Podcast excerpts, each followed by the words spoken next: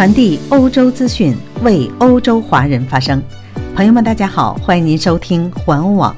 今天是二零二零年十二月二十一号，星期一，农历冬月初七，冬至节气。我是主播千惠，一起来看一看今天欧洲发生了哪些大事儿。孟晚舟案新进展，有荷兰的法律专家作证词。欧洲药管局今天将评估辉瑞疫苗。欧盟主席国德国召集成员国磋商英国病毒变种问题。英国政府为应对危机举行会议。从英国过境抵达法国的欧洲隧道关闭。荷兰内阁昨日宣布禁航令。德国恢复接收荷兰新冠病人。国际刑警关注疫苗储存和运输的问题。土耳其昨晚开始禁止多国航班进入。以上就是今天的要闻，下面请您收听详细内容。孟晚舟案有了新进展。据路透社报道，根据上周五发布的法庭文件，华为 CFO 孟晚舟律师称，他的行为与美国并无真正的联系。孟晚舟的律师写道：“美国宣称对孟晚舟行为具有管辖权，这完全是基于使用非美国银行的非美国公司之间的非美国业务交易。”孟晚舟被指控的行为没有任何一个全部或部分发生在美国，也没有在美国产生任何影响。他们补充称，国际法不允许一国因对该国没有实质性和真正联系的另一非本国公民所做的陈述，就把该国境外的非本国公民的行为定为刑事犯罪。该报道称，华为律师还提交了几位法律专家的七分证词来支持自己的论点。其中包括一名前美国大使和加州与荷兰的几名国际法教授。该消息没有提供上述证词的作者名单细节。加拿大政府的律师将在未来几周提交自己的意见陈述。再来关注一下疫苗的消息。欧洲药品管理局今天将在阿姆斯特丹宣布提交关于辉瑞和德国生物新技术公司的新冠疫苗的评估报告。欧盟在获得欧洲药品管理局的绿灯后，经过欧盟委员会的批准，加快该款疫苗在欧洲大规模接种步伐。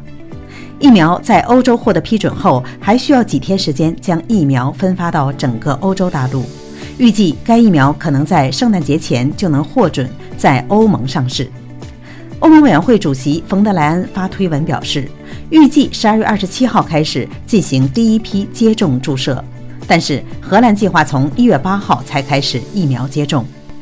再把目光转向德国，欧盟主席国德国召集成员国磋商英国病毒变种的问题。德国今天上午将召集欧盟成员国进行危机磋商，该国希望与其他成员国进行协调，以统一发布对新发现的英国新冠病毒变种采取何种行动。欧盟成员国的大使、常任代表参加了危机磋商，磋商将于上午十一点开始。现在，许多欧洲国家已对英国乘客实行了旅行限制。再把目光转向英国，英国政府为应对危机举行会议。随着越来越多的国家禁飞英国航班，英国首相约翰逊及其政府周一举行了危机应对会谈。由于具有极强传染性的新冠病毒变种已经席卷了整个国家，英国人几乎无处可去。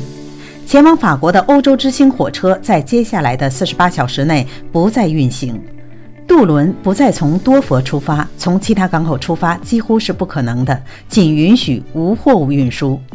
英国政府发言人说：“货运是首要任务，正在努力工作，已在周一制定稳健的计划。”除了荷兰、比利时、德国、意大利、法国、奥地利、爱尔兰、芬兰和保加利亚等欧洲国家外，加拿大、阿根廷、智利、哥伦比亚和秘鲁已经宣布将限制连接英国的航空运输。欧洲的隧道也已经关闭，从英国过境抵达法国的欧洲隧道关闭。在昨晚十点三十四分，从英国驶往欧洲大陆的末班火车启动。在接下来的几天中，因为法国对来自英国的旅行者不开放边境，因此不会通过欧洲隧道到达法国。从法国到英国的方向，仍然有载着汽车的火车经过这道五十公里长的隧道过海。再来关注一条荷兰的消息：荷兰内阁昨日宣布禁航令。荷兰内阁昨晚正式宣布，暂时禁止英国的旅客通过渡轮来荷，货车运输和卡车司机不受该禁令的限制。与飞行禁令一样，该措施将至少持续到二零二一年一月一号。荷兰内阁意识到这是一项沉重的措施，但是考虑到英国的情况和最近的事态发展，政府认为该措施是必要且合理的。在未来几天，内阁将与运输商协商，进一步研究限制火车和汽车的交通旅行。由于涉及四个国家——荷兰、英国、法国和比利时，因此将在未来几天在欧洲范围内进行讨论。再把目光转向德国。德国现在已经恢复了接收荷兰新冠病人。虽然德国的疫情也很严重，但是随着两名荷兰新冠病人的转移，今天荷兰已经恢复了新冠患者向德国的运送。第一波疫情中，德国医院就收治了多名荷兰病人。今年十月底，荷兰病人最后一次被送往德国，以后因为德国医院的压力，也暂停收治。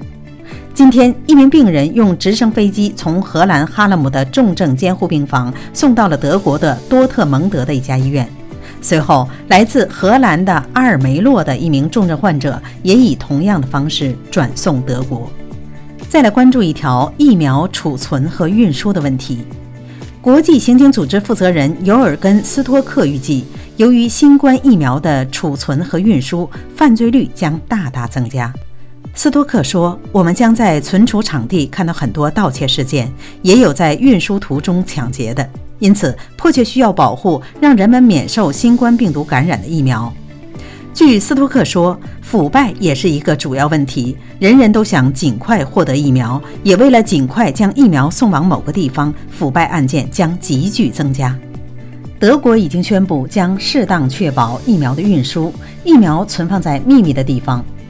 不过，荷兰公开宣布，疫苗存储在布拉邦省的奥斯的一家运输公司里。